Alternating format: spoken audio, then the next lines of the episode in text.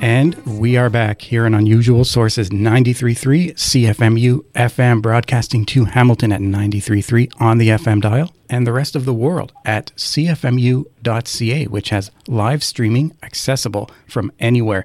And I'm very pleased today that we're going to have on the air with us the former longtime Vancouver MP, I'm talking 1997 to 2015, and also House Leader of the NDP from 2003 to 2011, and that is, of course, Libby Davies. I believe she's joining us now, so thank you, Libby, for being on the program with us today.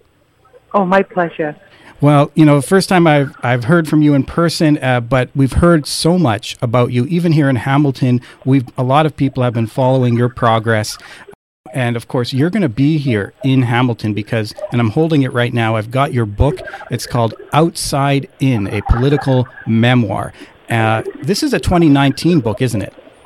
Yes, it just came out a couple of weeks ago. So it's literally hot off the presses. Absolutely, hot off the press. And I'll be in Hamilton on uh, June the 9th.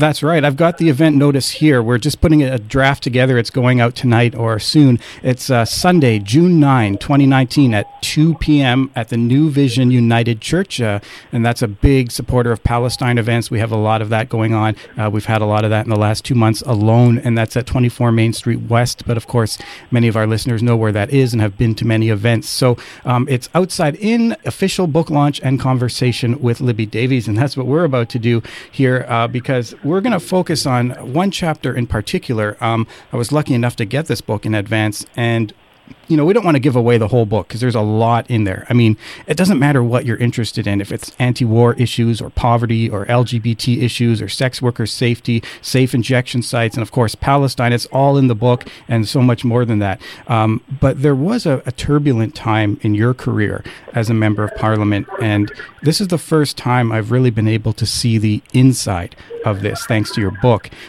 I remember the controversy. We had heard of you and all the good work you're doing, although I didn't know you personally. And then this thing blows up in the media.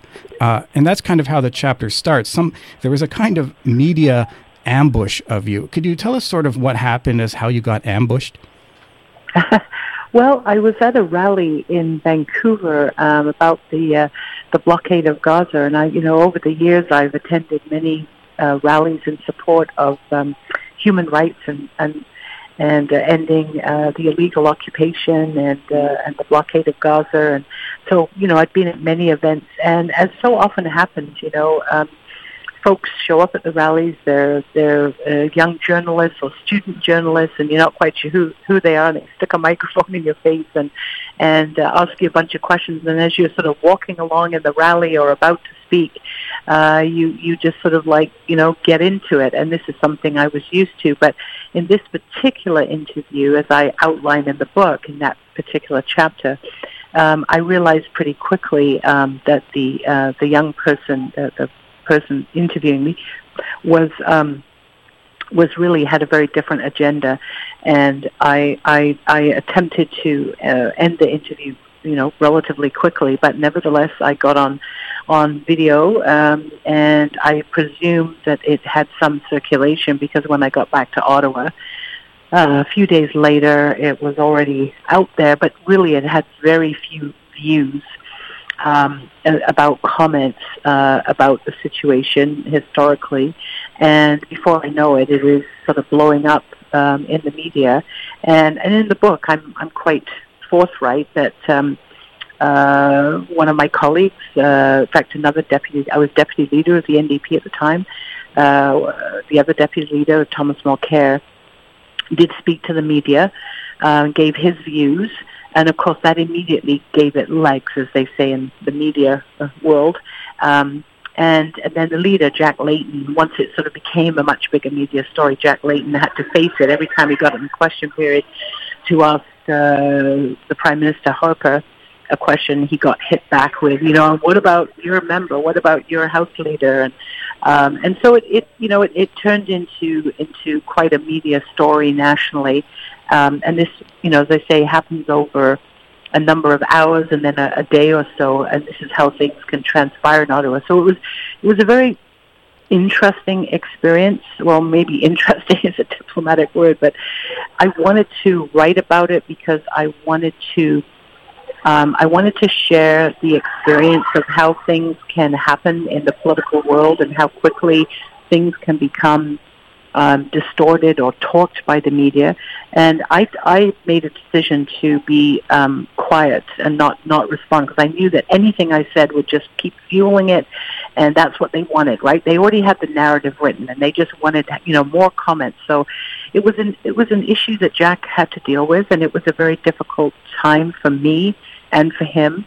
Uh, and for others in the caucus because it was not something we wanted to deal with. And um, anyway, I mean, people will, if they get the book, they can read about it because I do go through it sort of step by step um, and share how how I went through this experience and what I learned from it. And uh, so, yeah, I kind of laid it out there. Yes, you did, and I'm grateful for that. And the reason I'm grateful is because we were wondering what was going on when this happened. I, you know, I was working with activists here in Hamilton and in Toronto when that situation occurred there was this dishonest journalist who just wanted to take a few words and blast them everywhere, and that's what happened. And we were trying to figure out what had happened, and and we were kind of putting it together.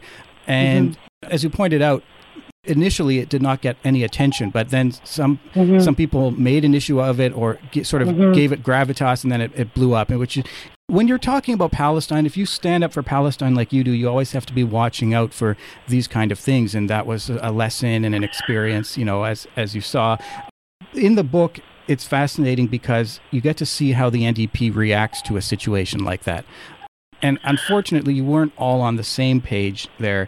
Um, you know, mm-hmm. you you you're the deputy leader. You have the other deputy leader, and it could have been handled in a more unified fashion, which might have been more beneficial for everyone involved. Mm-hmm. Uh, but once it became an issue for you, you did have supporters all over the place. You you had supporters yeah. in social movements, and you had some supporters within the party. I think in the book, there, oh for sure. You know, you mentioned yeah, uh, sure. Joe Comartin, and I think you, even a Hamilton uh, uh, MP. You had a, a, Chris Charlton. That's right. That's yeah. right, Chris Charlton. So you, you mean you had people in the party trying to take a stance that you are allowed to talk on this or you, you can be defended and, and so on.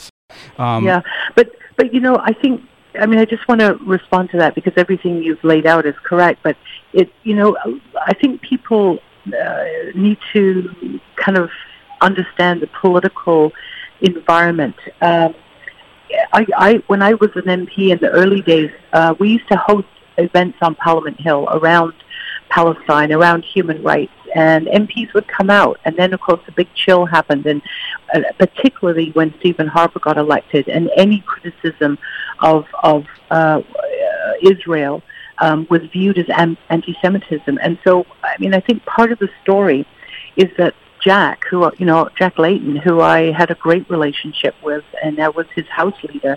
Um, I supported him in his when he ran for leader.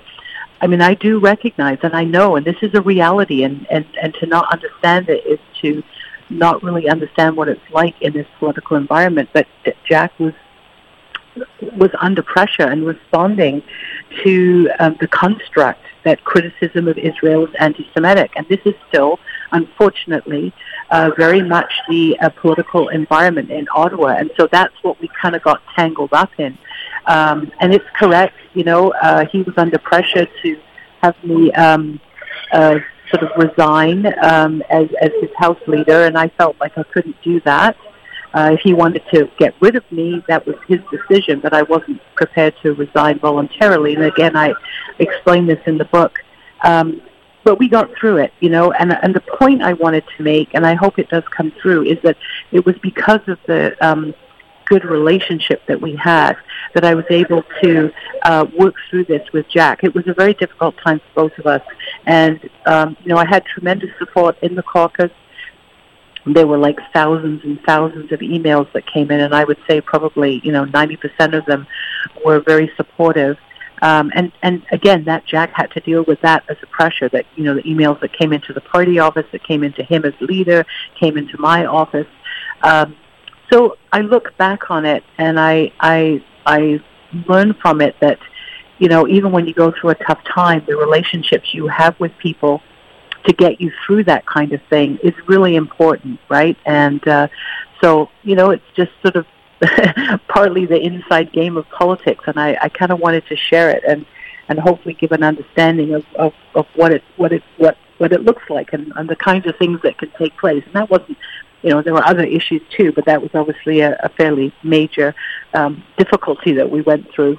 Yes, and those relationships you mentioned, of course, you see them persist throughout the book. And there are people you've been working with the whole time. Mm-hmm. And of course, people can get the details and the nitty gritty in the book, and you'll probably talk about it or maybe be asked about it on your, your book tour. You were taking some flack from people like Bob Rae and, and Harper made things oh. difficult for everyone. Mm-hmm. I mean, the Bob Rae section there is just hilarious. Um, but uh, Harper, yes, the, there, he gets talked about more than once in terms of his uh, approach on Palestine that made things difficult for you. Um, but you know, you shrugged it off in the sense you didn't let it stop you. As you said, there's grassroots support in the party for left wing issues like Palestine. And mm-hmm. that's another theme that comes through in the book. There's always a, a basis for doing mm-hmm. the right thing, even if people at the top are, you know, looking at poll numbers or talking to their, you know, advisors mm-hmm. and being nervous. And you just went head on. You you went to Palestine itself. I think more than once you visited locations twice. There. Yeah, twice. Yeah, yes. Yeah. And and I should say that because you had mentioned Joe Comartin. I mean, Joe Comartin was is was such a principled member of parliament and always a very uh, strong colleague and ally. And, and during that time when this blew up in Ottawa, Joe was right there. I mean, you know, he literally had my back, and I'll never forget that. And he's always taken a very good position himself. Um, so thank goodness for people like Joe Comartin, and, and there were there were others as well. But uh, Joe has a very good place in my heart. But yes, I did visit um, twice, uh, both to the occupied territories, the West Bank, and also to um, to Gaza. Um, once with a delegation that that was put together by um, Palestine House in Mississauga, where, where I'll also be on June the 9th after Hamilton. Um, and it was actually led by a Liberal member of Parliament, who I'm sure some people remember, Carolyn Parrish.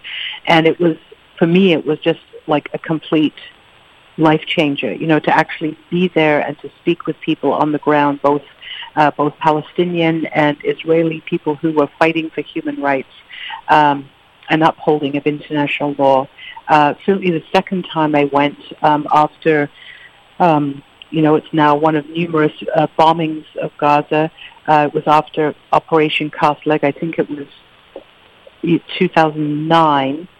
Um, was was really just a horrifying thing to experience, and we had enormous difficulty um, getting into uh, Gaza itself because the Canadian government refused to help us in any way. Usually, if MPs are traveling, they will provide you with consular assistance if you have difficulties, particularly if you're going to an area where um, you know things aren't settled politically. They they basically said if you go, you're totally on your own. And it ended up that only two MPs went, myself and a wonderful MP from the Bloc Québécois, Richard Nadeau, um, the Liberal MP was denied uh, permission to go by his leader at the time, which happened to be Bob Rae. Um, so it was just the two of us with Code Pink, and we were only there for like, I mean, literally it was 24 hours, but we pretty well stayed up the whole 24 hours meeting with people, and to see on the ground the, the destruction of what had taken place, like even the Parliament building that was bombed, to see people still living in tents on the beach. Um, and, you know, even today, of course, it is still a very serious situation and people are denied basic quality of life and, and, and life and liberty.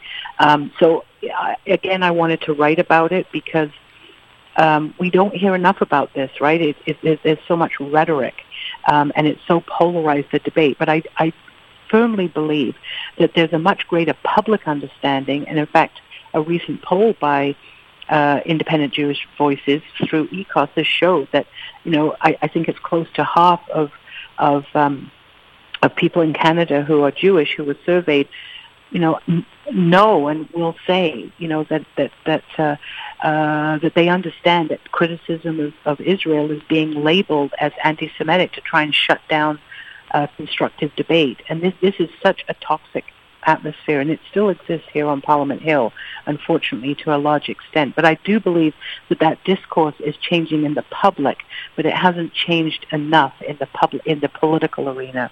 we're still facing that that you know very difficult environment where people, where literally MPs are afraid to speak out. It's it's it is like a new McCarthyism, you know, where where if you speak out, you're branded, and so people say, well, okay, well, I'm going to be quiet.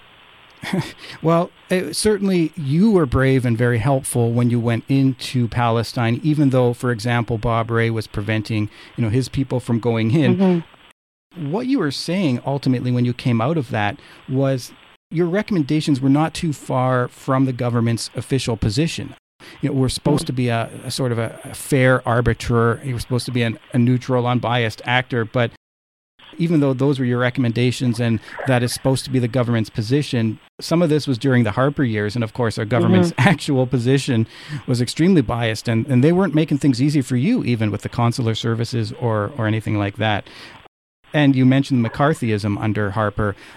That was certainly a major problem, but it also affected all the parties in the terms of MPs having to muzzle themselves or not express mm-hmm. themselves fully. And it's it's more in the, later in the book, towards the end, when you're looking at um, the direction of the party of the NDP and what politicians can do. And you had been part of Brian Topp's campaign for leadership, mm-hmm. and you had a certain vision of the party of what it could do and the contributions it could make to Canadian society. And there's a struggle within the NDP, and any other Canadian political party has to deal with this issue of centralization and I think it might have even been Joe Comartin um, who who brought that up with you. Uh, yeah, he did. Yeah. Uh, page two nineteen. It says, yeah, Joe Comartin pointed out. I love it. It's he, under Chrétien there was an increase in control and centralization as all parties responded to new technologies in getting their message out. More centralization and control at the top meant less independence for individual MPs, um, and certainly you you've experienced that. So we can look at the direction of the party more specifically, we still want to look at what Canadians can do with regard to Palestine and Israel. And you've been involved with organizations like the Canadians for Justice and Peace in the Middle East and Independent Jewish Voices. You appreciate that they spend time lobbying parliamentarians. So, you know, how do you see the role of groups like IJV or CJPME in terms of participating in the political discourse, the official political discourse, or engaging with political parties in terms of the issue of Palestine?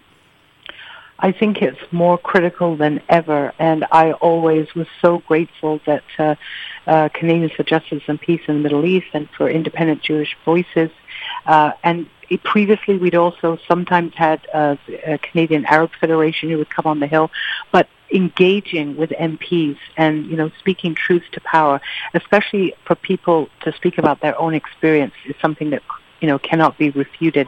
And so I would really like to encourage that. I think we need to see more of it. Um, I know it's a hard thing to organize and to bring forward to get people on the hill and to set up all the appointments. But it's so worthwhile and it's so important for it to be done to engage literally one on one or with your local member of parliament. And I, I wrote about this in the book because sometimes people feel very cynical, right? And they feel, well, anything I do is not going to matter. Nobody listens. They're all the same. But this isn't the case. In actual fact, when we when we use our activism to engage with a political process, uh, we can actually change the debate. We can actually change what's going on in the in public discourse. I've seen that happen on on a, a number of issues that I've worked on, and so having that.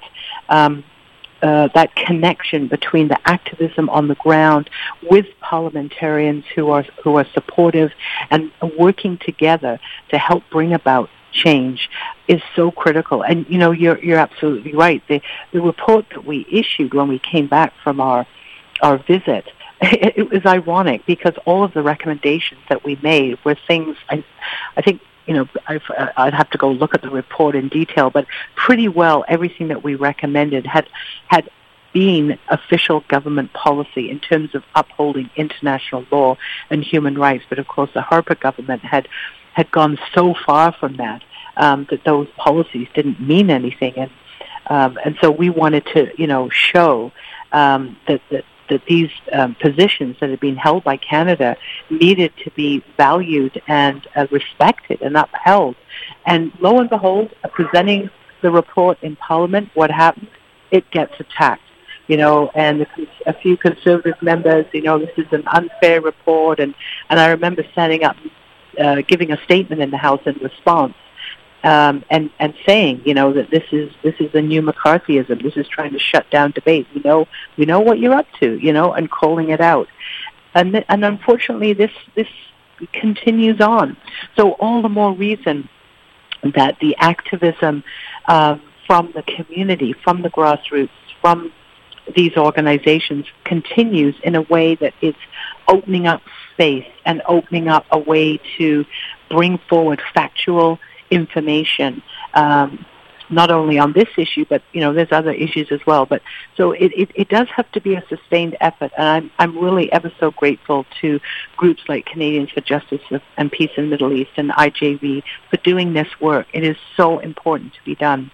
Well, maybe that's part of what you're hoping readers will get out of the book, which, by the way, as I said earlier, the book is going to be launching in Hamilton. It's brand new, as I said. It's a Sunday, June 9 at 2 o'clock p.m. It's Libby Davies' Outside In, a political memoir. It's an official book launch and conversation with Libby Davies at the New Vision United Church on the 9th. So, you know, I mean, there's lots of interesting stories in there, Libby. I mean, I see there's a time you were caught in Parliament during the attack by that gunman a few years ago.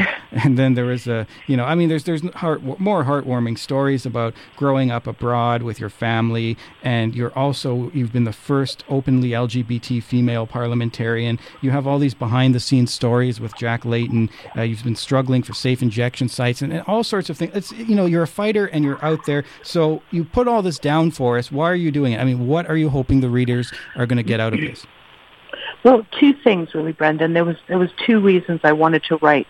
I, I worry that you know people can feel so cynical about the political process. Um, we're told over and over again that we can't do anything, that we don't count, and people even sometimes give up on voting. And I wanted to somehow get through that and, and to share with people that when we are engaged, when we work collectively, when we find our voice, when we support one another, we actually have an amazing amount of power to change the political agenda. So I wanted to share that. I also wanted to share experiences about how that change can come about when we do work together how do we bring about transformative change and, and how does the sort of, you know, social movements interact with the political process. So I wanted to share some of that. Um, and then, and then thirdly, I wanted to, um, you know, to, to, to talk about how even working on what is considered to be not main, mainstream issues, like issues that are difficult that nobody wants to talk about in the political arena because, oh, well, that's not a vote determining issue or that's not on our political agenda. But for me, they were issues of life and death concerning my constituents, such as, you know, people who are being criminalized by the war on drugs. And I, so I wanted to show that um, you can you can also work on these issues again at a community level at a grassroots level, but also in the more official parliamentary world, and you can bring about change. And it's all about the relationships that you build with people. And it, you know that that's not going to be a surprise to people, but it's hard to do, right? In how we conduct ourselves, how we do our politics. Um, so those were some of the reasons that I, I wanted to write, and it was I, I really enjoyed writing, and I've really enjoyed you know sharing some of those experiences and hearing people's feedback. Um, so I'm very much looking forward coming to Hamilton and and having uh, the conversation, and very grateful to the folks who are organizing the meeting. Um, so I think we're going to have a good discussion about not only Palestine but also how change happens, how we work together, how can we do it better. Um, so I'm hoping that all of these things will be part of our, our discussion on June the 9th. Well, it promises to be a very interesting talk. I really think people should take advantage of this special and unique opportunity. So, uh, Libby, again, I know we caught you on the phone, so um, thanks for taking the time with us. We really appreciate it, and, and all the best to you. We'll see you on the 9th. All right. Thanks so much. Thanks. My pleasure. Bye bye. Bye bye. And that was Libby Davies, as I said earlier, longtime Vancouver MP from 1997 to 2015. And she was also the House leader of the NDP from 2003 to 2011. Lots of interesting stories about what was going on in the NDP during all that time. Uh, you know, there was that whole situation we talked about with this journalistic ambush on her and this attempt to smear and discredit her and you get to see what happened in the NDP behind the scenes and the various attacks she had to endure from the liberals and the conservatives. Um, and you know that's just one chapter, and there's all these other stories where she took part in frontline struggles. And it's uh, as I said, this is bound to be interesting. So you really should come out on the 9th. I'll announce this event together with other events later in the program, but uh, just to remind you, it's going to be on Sunday, June 9, 2019 at 2 p.m. So Sunday, June 9 at 2 p.m. at the New Vision United Church, and that's at 24 Main Street West in Hamilton. Um, it says here admission is free, so all are welcome. So you can pick up a copy of the book and she's going to speak. I presume there'll be a question period. She'll be able to sign books and so on. So uh, do come out to that.